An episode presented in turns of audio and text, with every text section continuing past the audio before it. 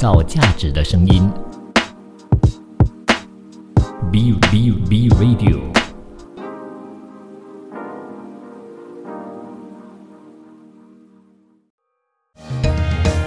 儿童文学拼读会，我们用快乐来相会。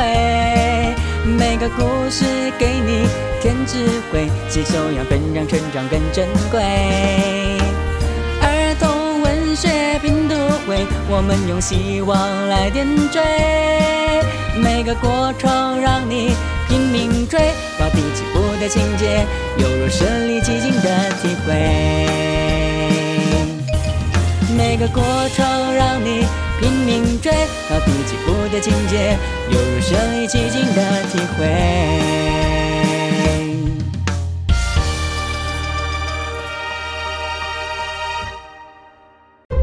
一段文字，一寸养分，一种体悟，一份感动。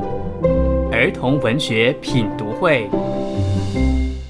儿童文学品读会，您日常的生活点缀。您好，我是 Vincent 武维。现场呢，有一位是我的学姐。那有一位呢，也是曾经跟我一起同个学校毕业的，OK，他们呢都是 Let's Free 社会企业的联合创办人，一位叫嘉怡 Hello，大家好。另外一位呢叫 Jazz。Hello，大家好。他们最近啊出版了一本绘本，这本绘本呢叫做《我好想回家》。我好想回家，其实说的就是跟河流有关的一些环保议题的。到底这本书想讲什么？OK，这一段呢，先要请两位跟大家说一说，哎，Let's Read 这个社会企业呢是怎么样起源的？可能先请嘉怡先说好了。当初啊，我对嘉怡的这个印象呢，就是 OK 啊，她是啊高材生，OK，成绩很好，OK。但是对我来说很惊讶的是啊，咦，嘉怡学姐她从传媒这个领域。他念硕士的时候呢，他转到了另外一个完全截然不一样的领域，也就是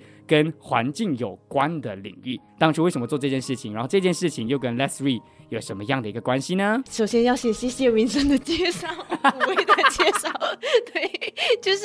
我我也真的没想过，就是哎，我们当时候一起在学校一起念书，然后毕业之后，哎，怎么大家都好像没有所谓回到媒体大家一直传统想象的一个媒体的职业，反正我们各自都在不同的领域去做。但是哎，其实好像也是跟媒体有一些关系的。有啊，完全有啊。对对对 所以就是像呃，我那时候也是去到台湾那里去念大众传播嘛。大众传播在念的时候呢，我就有去，因为之前在学校的时候就有被老师影响，然后就想说，诶，老师之前在台湾念书的时候有参与一些呃环境的 NGO，然后就想说，嗯，我空闲的时候我也是要去试试看，去 NGO 去呃了解看看他们是做些什么样的东西的。机缘巧合下呢，我就参加了这个台湾最大的一个环境的一个组织，叫荒野保护协会。哦，啊，然后在那里呢，我就参参与了他们一个职工培训，就是儿童环境教育的一个培训。嗯，然后呢，就没有想到我参与那个培训的时候，就看了一部纪录片。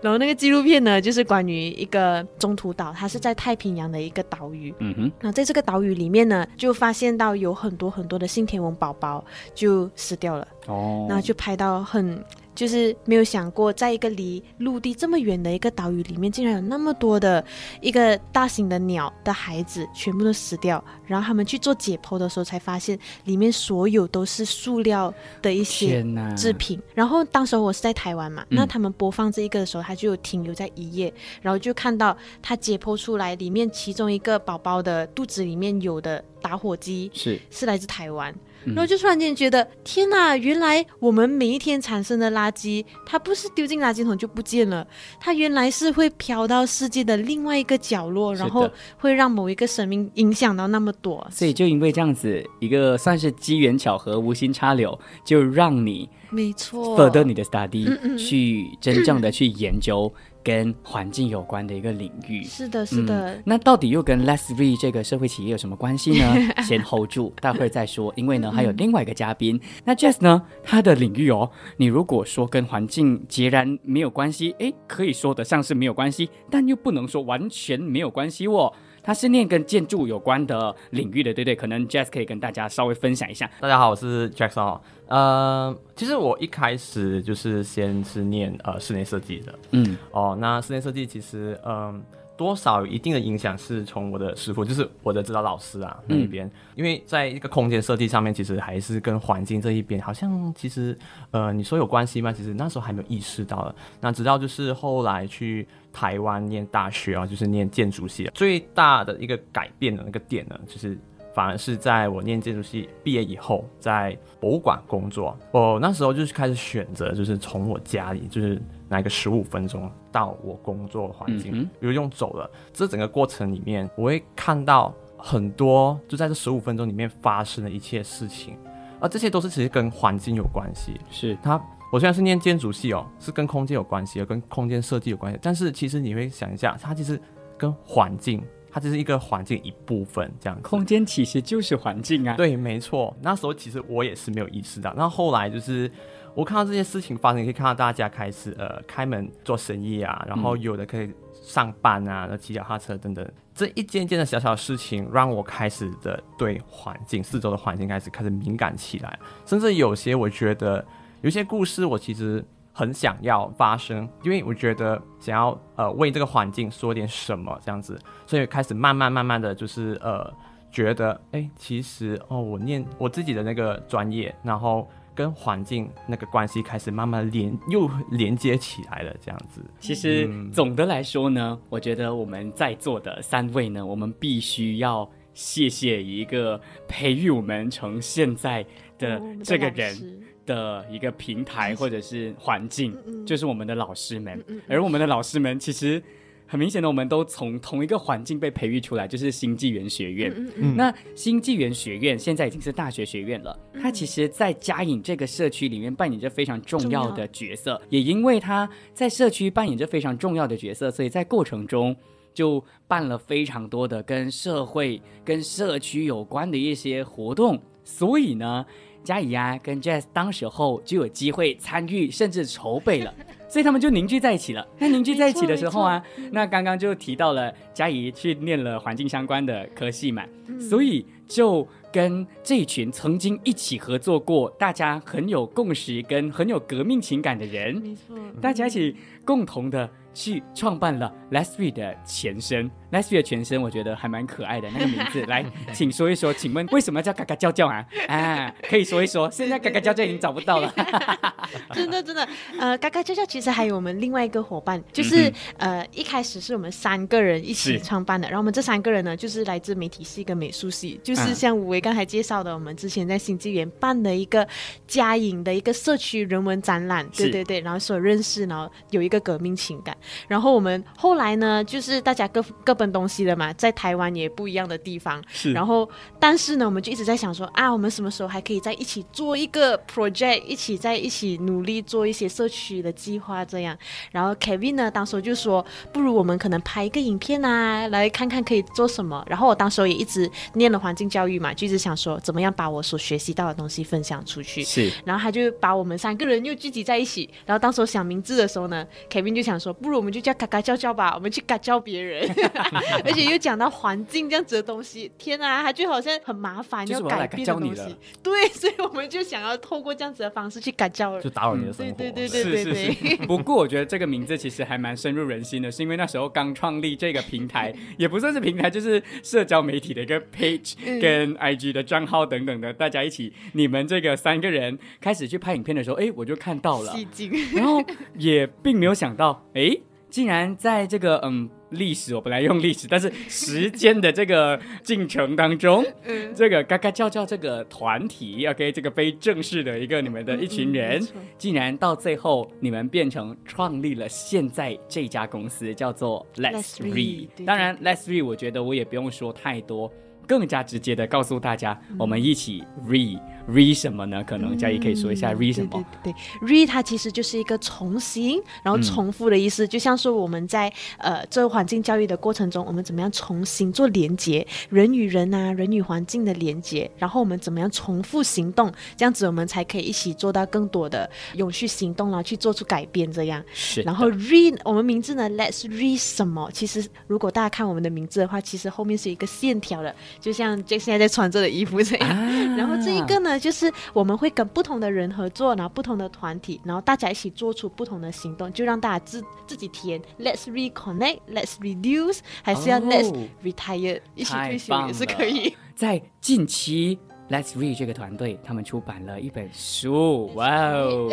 哎，这本书叫做《我好想回家》。这个“我好想回家”又是说些什么故事的呢？下一段再继续聊哦。继续留守创造价值的声音，Be Radio。创造价值的声音，B Radio。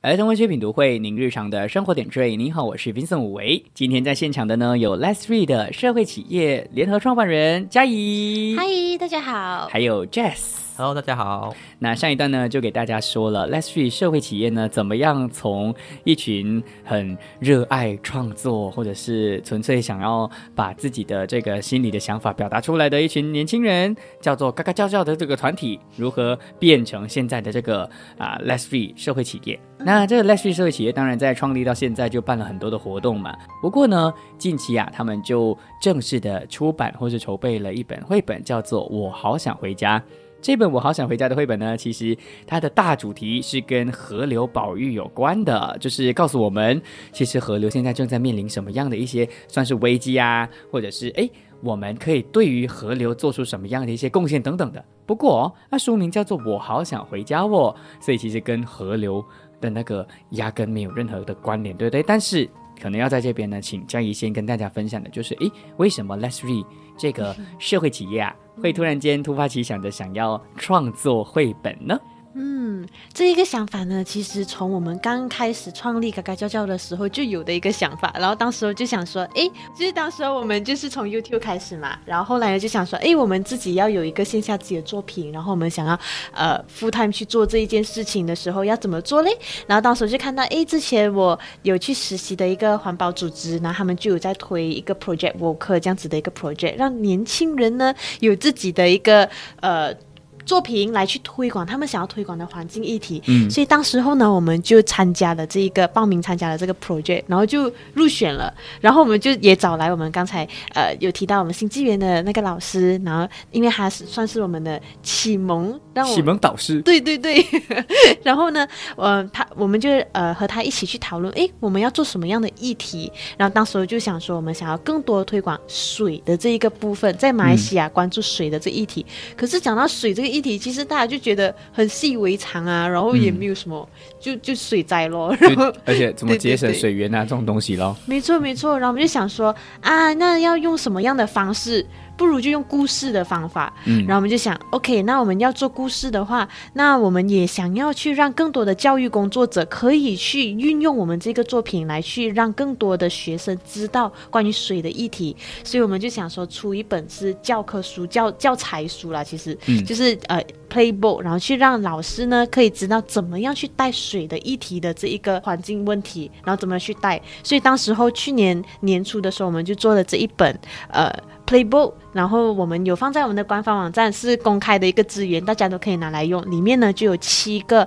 水的议题，关于水灾啊，关于省水，关于河流等等的。然后当时候我们就是结合绘本的方式，再加上我们的一个 lesson plan。出了这本书之后呢，我们就就想说，当时候呢，这个绘本里面其实就有小水滴的存在了。然后那时候我们就想，嗯，我们要用拟人化的方式去让这一个水呢，它是有情感的，然后有动作的，然后会遇到一系列的状况的，然后。到位之后呢，如果我们出了这一本书之后，有一定的资源的时候，我们就会把它里面的个别的故事，把它做出来成为一本书。所以后来呢，也因为今今年我们就呃幸运的得到一些资源，所以我们就嗯可以把它去做成一本绘本这样。嗯，那可能现在呢就要回归到 Jess 本身了。Jess 其实在这一次《我好想回家》这一本绘本当中扮演的角色就是绘图的人，所以可能就要在这边呢再请 Jess 呢跟大家说一下，诶，那个故事的灵感呐、因为刚刚嘉怡其实就是说嘛，你们有想法想要把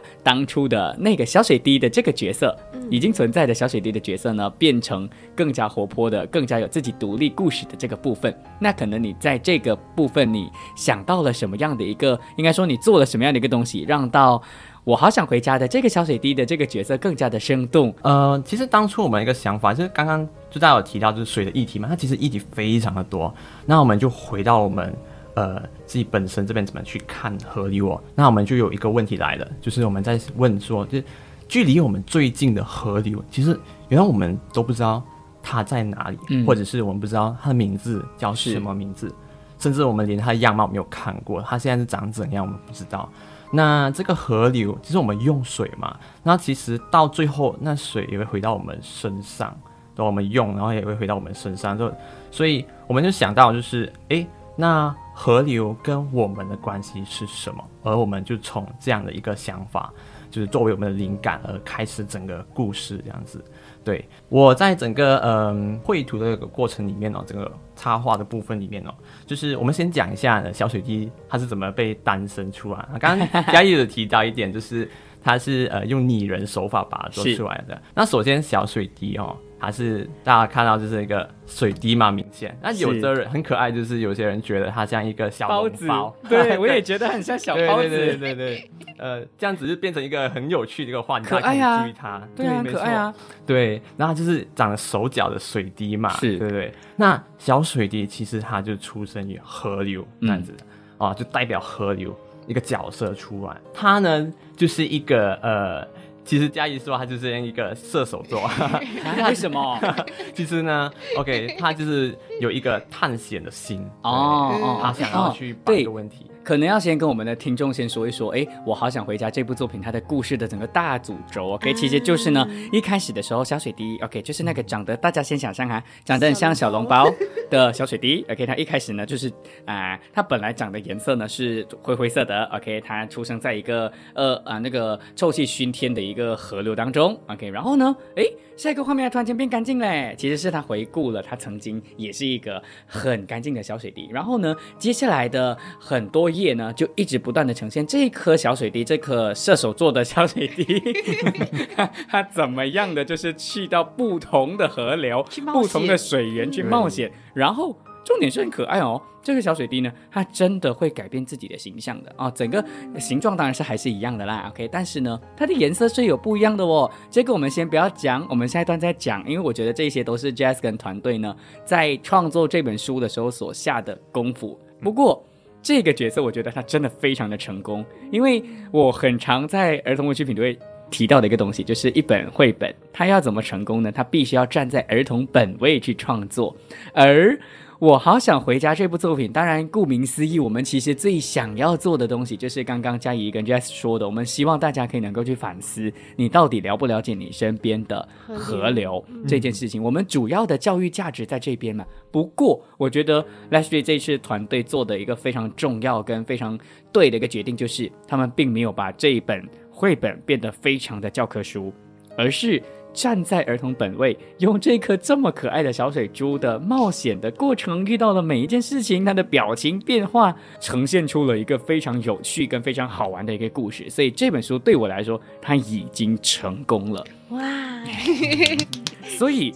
这本书我看了之后，我个人非常的喜欢。不过，除了在故事情节已经很成功，在角色的塑造很成功之外呢，又要回到另外一个点，就是 Leslie 是一个环保组织嘛，嗯，在很多人可能会有一个非常尴尬的一个想法，就是觉得绘本它怎么说都是纸嘛，我们要怎么样在一边 produce，也就是我们要产出绘本的同时，又尽可能的去减低我们的碳排放的足迹，又或者是怎么确保我们现在做的这件事情是可持续的呢？因为之前呢上一个的教教科书呢，教学我们只是呃电子版而已。是然后这一次呢，我们真的是要把其中一个故事把它独立出来，变成一个绘本。你们应该会很纠结吧？就是哎呦，惨了，要变绘本，又要又要印刷，对又要印刷，对对对。然后就想说啊，那我们要选什么样的材质？然后我们要支持本地的，因为可是本地的可能那个费用又会比较高，是所以这些都是我们考量的。但还好呢，这一次我们也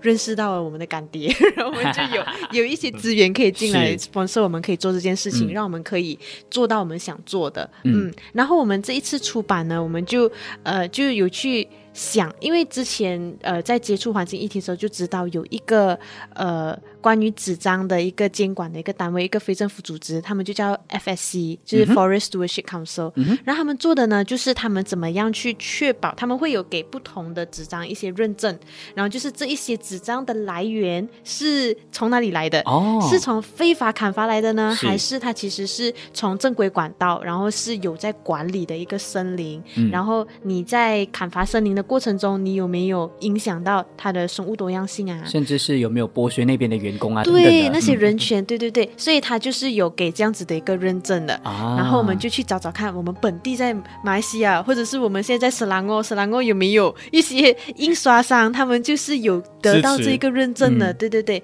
后来就让我们找到水梗邦案的这一家，嗯。对对对，他们叫 Next Eco，然后就非常非常的难得，他们就是呃在做印刷的过程中，他们有去考量到这一块，嗯。然后就是去。给大家有不同的、更多的选择，怎么样？我们在做印刷的时候呢，可以去也友善环境，所以我们就特意去呃去问他关于诶这样子的收费是怎么样的，然后我们印刷使用的油墨，然后我们的纸张，甚至纸张大小，他们也会给我们很多很多的建议，就是哦怎么样的纸张的 size，、是绘本的 size 是不浪费纸的，哦它不需要再更多的裁多裁剪对对对对对对所以就很幸运的我们遇到这一家。是所以简单来说呢今天现在握在我手上的这一本绘本 我好想回家啊是一本呢尽可能的采用环保的一个节能的方式去制作希望大家可以能够在购买绘本的同时也不会破坏到环境甚至是可以能够支持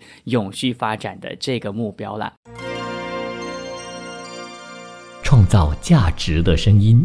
，B Radio。儿童文学品读会，您日常的生活点缀。你好，我是 Vincent 武维。今天在现场的呢有 Leslie 社会企业的联合创办人嘉怡以及 Jazz。好，大家好。这一段呢就要大量的 focus 在 Jazz 的身上了，因为 Jazz 呢在这一次的这一本绘本当中呢，他负责的就是绘画的这个部分。而我好想回家这部作品，其实它真的是在用图在说话，它的文字老实说是非常少的。到底在这部作品呢、你其实那个整个故事的这个结构啊，或者是整个故事的氛围，你是怎么样去取决的呢？又或者是我可以换另外一个方法问，就是有哪一页是你纠结很久，或者是真的改了又改，改了又改，改了又改的呢？嗯，好。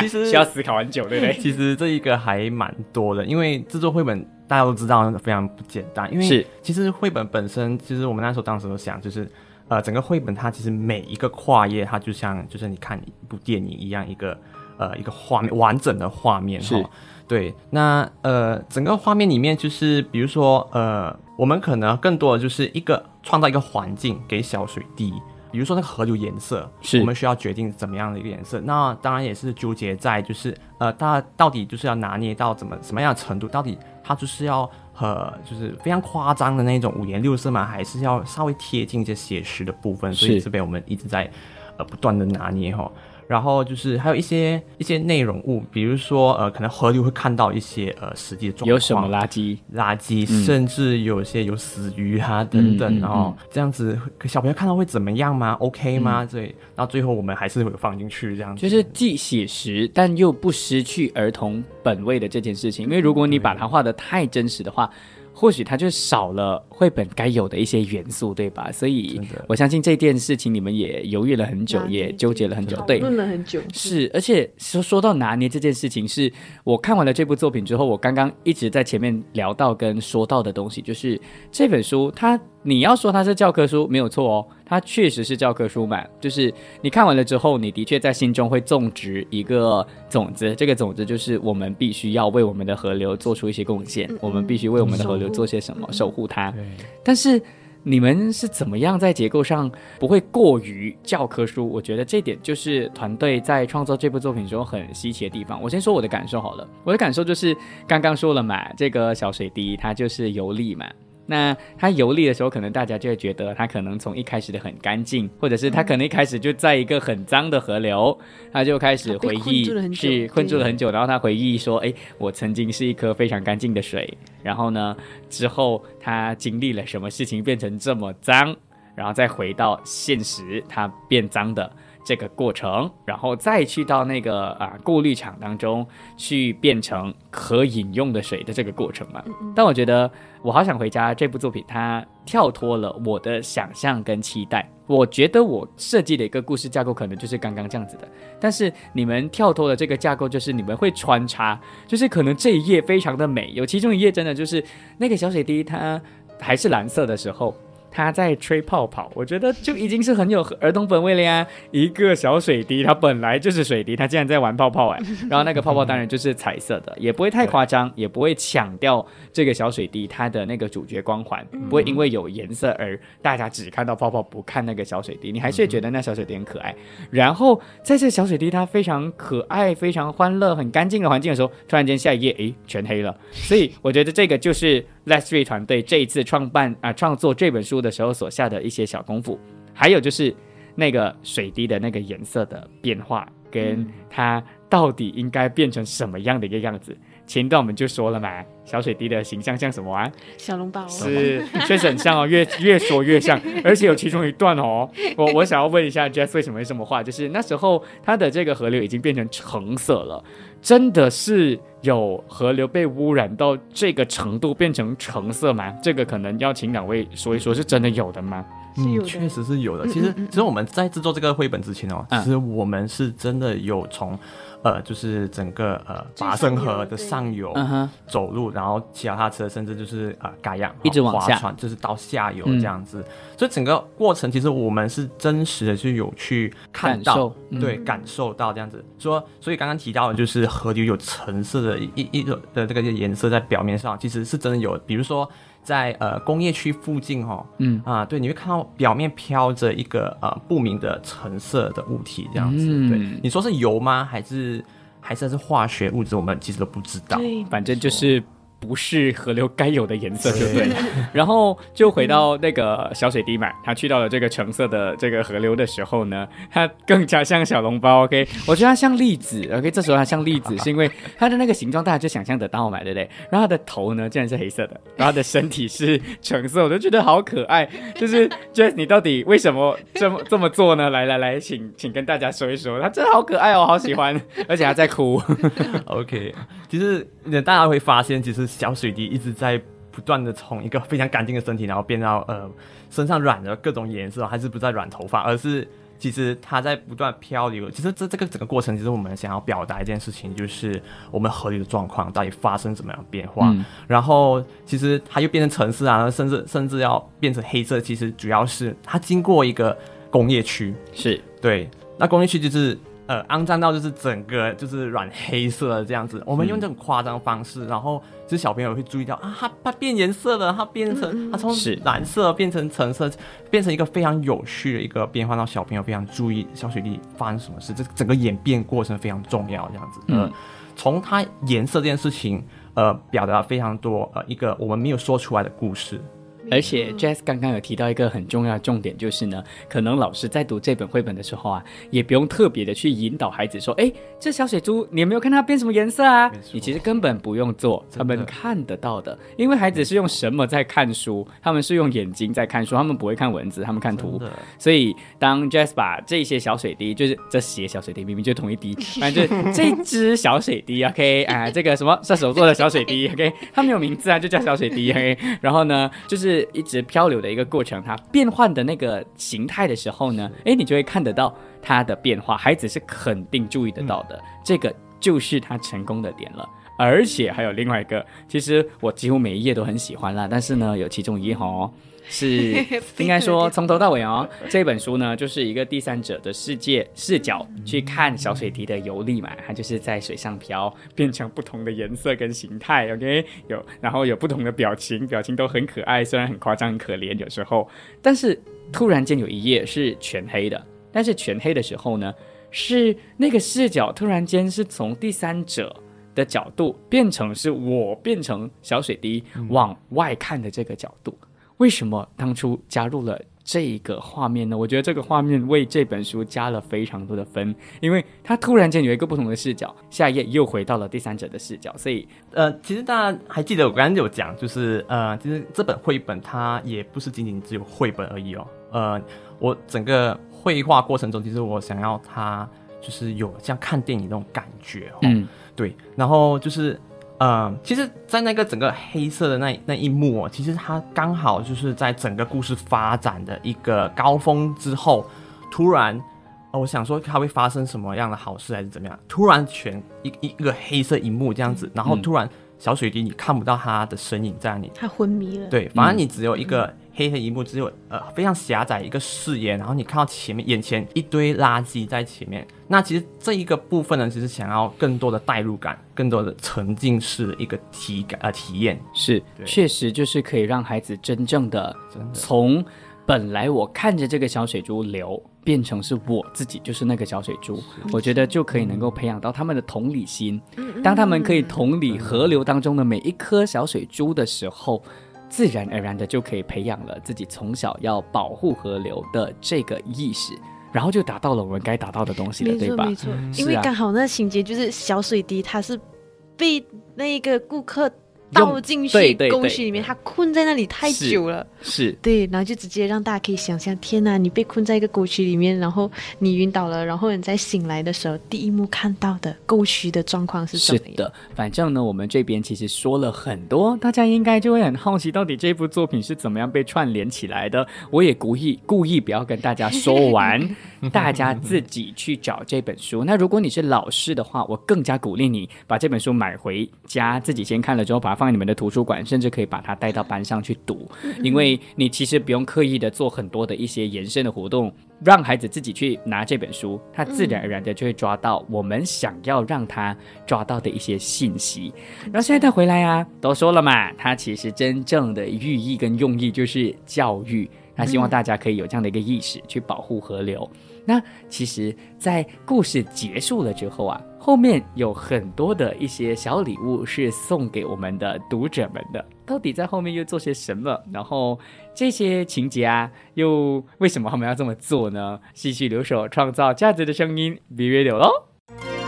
创造价值的声音，Be Radio。儿童文学品读会，您日常的生活点缀。你好，我是 Vincent 武维，在现场的呢有 Leslie 社会企业的联合创办人们 嘉怡以及 Jazz。Hello，其实团队呢在书末，也就是书的尾端呢，给了我们很多的小礼物。它不是彩蛋哦，它是礼物，就是诶，其实可以能够用书去跟孩子去进行互动。哎，有两页，一页呢其实就有点像迷宫一样的找回家的路。对他想回家，是他想要回家，那你帮他回家。然后另外一页呢，就是啊，哎，从两张图当中找到不一样的。那可能 Jess 可以先说一说，哎，在设计这个帮忙小水滴回家的时候啊，你们怎么安排呢？因为这种迷宫啊，其实蛮难画的。你要怎么安排这？就是它它的出口啊，它经过什么地方啊，等等的，我觉得是蛮难的。那你们的用意又是什么呢？除了让孩子可以玩之外啦，就是我们当当然是先把它编排一个正确路线，嗯然后再把它延伸出来，不断的测试了之后呢，就确保就是那个路线其实不会呃回到去呃正确路线。对，嗯那其实主要这个过程就是让小朋友知道他到那边停留下来到底会遇到什么样的一个情形。那我这边先提到一点点就好了。对对，就是可能大家再注意一点的，细心再注意一点的话，可能河流里面还有一些，比如说你们看到鱼哦，鱼到底游去哪里？这个是一个小小提示哈、对吧？可能拿到这本书的时候会、会注意到一个点哦。对。对对对，主要这一个的设计是希望让小朋友他们在玩的时候知道，哎，为什么会遇到阻碍？那这些阻碍是什么来的？然后他通常就是会透过知道这一个状况的时候，就发现哦，原来这些都是我们日常生活中会有可能污染到河流，然后阻止到小水滴回家的一些状况。是的，而且、而且这张图呢，它是一个迷宫嘛，我都说了，就是要帮小水滴回家。这个图有一个起点，但它有两个终点。那两个终点呢，当然一个终点是生物多样性 （biodiversity），就是希望呢这个水滴它可以回归到大自然，去到干净的地方。朋友一起。但是另外一个终点呢，是很脏的一个地方，那一个地方呢是非法丢弃建筑废料的一个地方。所以，其实，在孩子玩的过程中，或许他们连连连连连连连连到最后，他们会连到那个脏的那一条路去的时候，诶，它的用意就不一样了。就会让孩子去知道，诶，如果在过程中他没有经过了一些处理，那他确实就是这样的一个下场。但是值得一提的就是，如果孩子是到最后走到那个 biodiversity 的那条路的时候，他过程依然会经过一些受污染的一些区域。但是到最后，他们会经过了那个水的处理厂，嗯，然后到最后也会变成干净的水。所以我觉得这个是真的是非常 谢谢 Jess 的这个设计啊，因为真的很不容易。文字是佳莹，她她的一些小巧思也是放在里面。嘉莹呢是这部作品的作者，可以这么说，因为是她来设计文字的。而因为文字少的情况之下呢，让到孩子可以不用有任何负担的一个情况之下，将所有的心思全部 focus。在图当中就可以抓到更多更多的东西，所以其实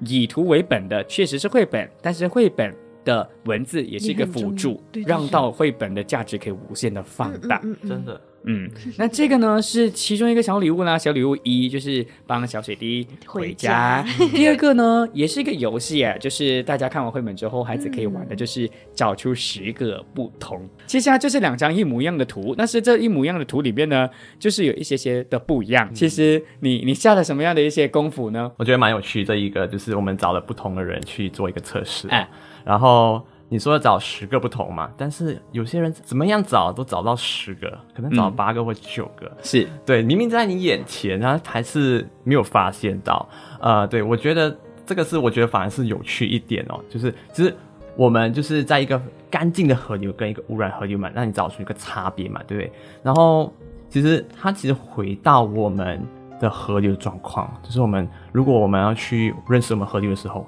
然后现在，如果说我们现在河流就是一个污染状况，那其实我们也不知道它到底污染的是什么。它可能你没有看到垃圾身边这么这么近，就是这么近，但是你没有去发现它。那这个就是找十个不同的过程里面，就是有反映这样子的一个事情。如果是做 sales，我们会去讲，他不是 hard sales 的，就是不是很 direct 的跟你讲说 啊，就是要这样，就是要这样，就是要这样，他都藏在里面，用很很很有趣的方式去呈现出这些讯息。而且呢，最后最后的一些小彩蛋，其实就是这本书的封面跟封底啦。大家如果拥有这本书的时候，可以自己去看一看，到底封面跟封底有什么样的一个差别。然后呢，让大家去感受一下，啊，封面跟封底怎么样总结这一本书。好啦，不要想那么多，因为越讲 越讲，好像就越越越越完整，就是不要让大家知道。就是，反正就是封面跟封底已经呈现出这本这本书该讲的东西了，OK 啊，但是你们还是要看内容啦，OK，不要只是看封面跟封底，OK。我我我简直就是想要称赞跟很谢谢 Leslie 的团队出版了这本书，因为呢真的是下了很多的功夫啦，相信所以辛苦你们了，真的是辛苦你们了。谢谢你，因为你我真的很感激今天我们这样子有机会一起来聊，然后也谢谢你看到我们这么多的这一些小巧。老师啊，里背后的一些想法，我觉得真的是很感动。是我相信啊，你们出版了这本书已经好一阵子了嘛，对不对？推出了这本书之后，你们有跟不同的孩子去去讲这本绘本的时候啊，可能对两位可能在末尾的时候，OK，节目快要结束了，可能可以用温馨的方式去给大家去去去做一个呃分享的，就是哎。在这几个星期，你们去外面跟孩子说这本故事的时候啊，有什么值得你们去回味的事情，或是他们的一些反应啊，或是举动，是让你们一直记在心里，然后让你们可以能够有更多的动力，继续的去。维持跟持续的做 Let's Read 这个社会企业可以做的东西呢？让我最印象深刻的，其实就是两个礼拜前我们办的一个活动，在呃一个公园里面，然后我们有连续办了两场故事故事阅读分享。是，然后呢，结果就第一场的小朋友，他应该才四岁而已吧，然后他当时听的是英文场的，然后他就来听，他我在翻的每一页的时候呢，他就一直。哇，然后哦，就一直做出不同不同的那那个表情跟声音，他就他好像就是小水滴一样，嗯。然后在经历着每一个会会遇到的一些状况跟情节，然后结果呢，他听完了整个故事之后，我没有想到第二场我在讲中文的时候，他又回来了，然后这一次他回来的时候呢，他反而就是一边在听的时候，他呃，因为我们呃在做故事会的方式是一开始就呃，其实也是跟五维学的，然后就是呢，一 一开始先不讲。先。讲故事，对对对对，先就让他们先看那个画面，嗯。所以结果呢，第二场中文的时候，我们在翻那个绘本的时候，他就开始去跟他身边的其他的小朋友分享。你。要看这个，你要看这个，你要看这个，对，你看它的颜色，然后这些泡泡，然后他遇到什么样，他就会开始一直去做分享，然后我就觉得天哪，他都记得他刚刚第一场看的东西是什么，然后第二场他反而会学会引导其他人是的去看应该要看的一些部分，我就觉得好感动哦，我没有想到就是这个绘本的力量可以这么的大，然后就可以去让这个小朋友记在心里面，然后会去想要去分享出去。孩子可聪明、可敏锐了，他们甚至看到我们看不到的对呀、一些细节呢，，嗯，这个就是绘本的魅力啦。那 Jess 呢？推广绘本的一个活动里面呢，其实我我担任的角色比较多，或者是呃一直都是一个摄影师的一个这样一个角色。嗯，但是其实绘本做出来后，交到小朋友手上的那一刻起哦，刚刚就是提到一点，就是小朋友真的不能小看小朋友。嗯我我我从无论是我拍的照片还是怎样，或现场看小朋友那个表情啊，对着一个绘本那整个表情的演变哦，其实小朋友才是一个非常强的一个解读者。是就是他解读了非常多呃绘画里面的小巧思也好，还是故事细节也好，他们是非常强，就是大人的世界里面无法去理解他们的一个想象力的这一点。对，这一点就是让我觉得非常感动的。他们说出非常多，就是呃，可能我想说出来的事情或者是故事也好，但又说不出来，但小朋友就是发现把它发现、发掘出来。对，这一点这些其实也是我们不管是做什么样的推广都好吧，像你们做环境教育啊，我做儿童文学推广啊，都必须要一直不断的收在心里面的，因为它绝对是我们的一个动力，继续让我们做这个。很像很小众，但是又非常重要的东西，所以这点真的是我们一直不断的记得的。好啦，今天非常谢谢 Leslie 的企啊、社会企业的两位联合创办人，有嘉怡以及 Jazz。谢谢五位。那当然，最后呢，还是要在这边呼吁大家啦。如果想要支持 Leslie 的话呢，直接去 Facebook 搜索什么呢 就是 Let's read。？L E E T apostrophe S R E 就可以直接找到他们。然后，如果想要购买的话，直接就 message 他们吧。好啦，嗯那我们有机会在空中再继续见面喽。希望。希望呢，好想回家可能会出二点零啊，下一步可能不是小水滴，不不同的系列啊，对，可能就不是小水滴了。那下一次如果儿童文学品读会还存在的话，嗯再请我们们上来。好了好了，谢谢谢谢大家，我们下星期同样时间同样电台再见喽。我是 Vincent 维，拜拜拜拜创造价值的声音。B Radio。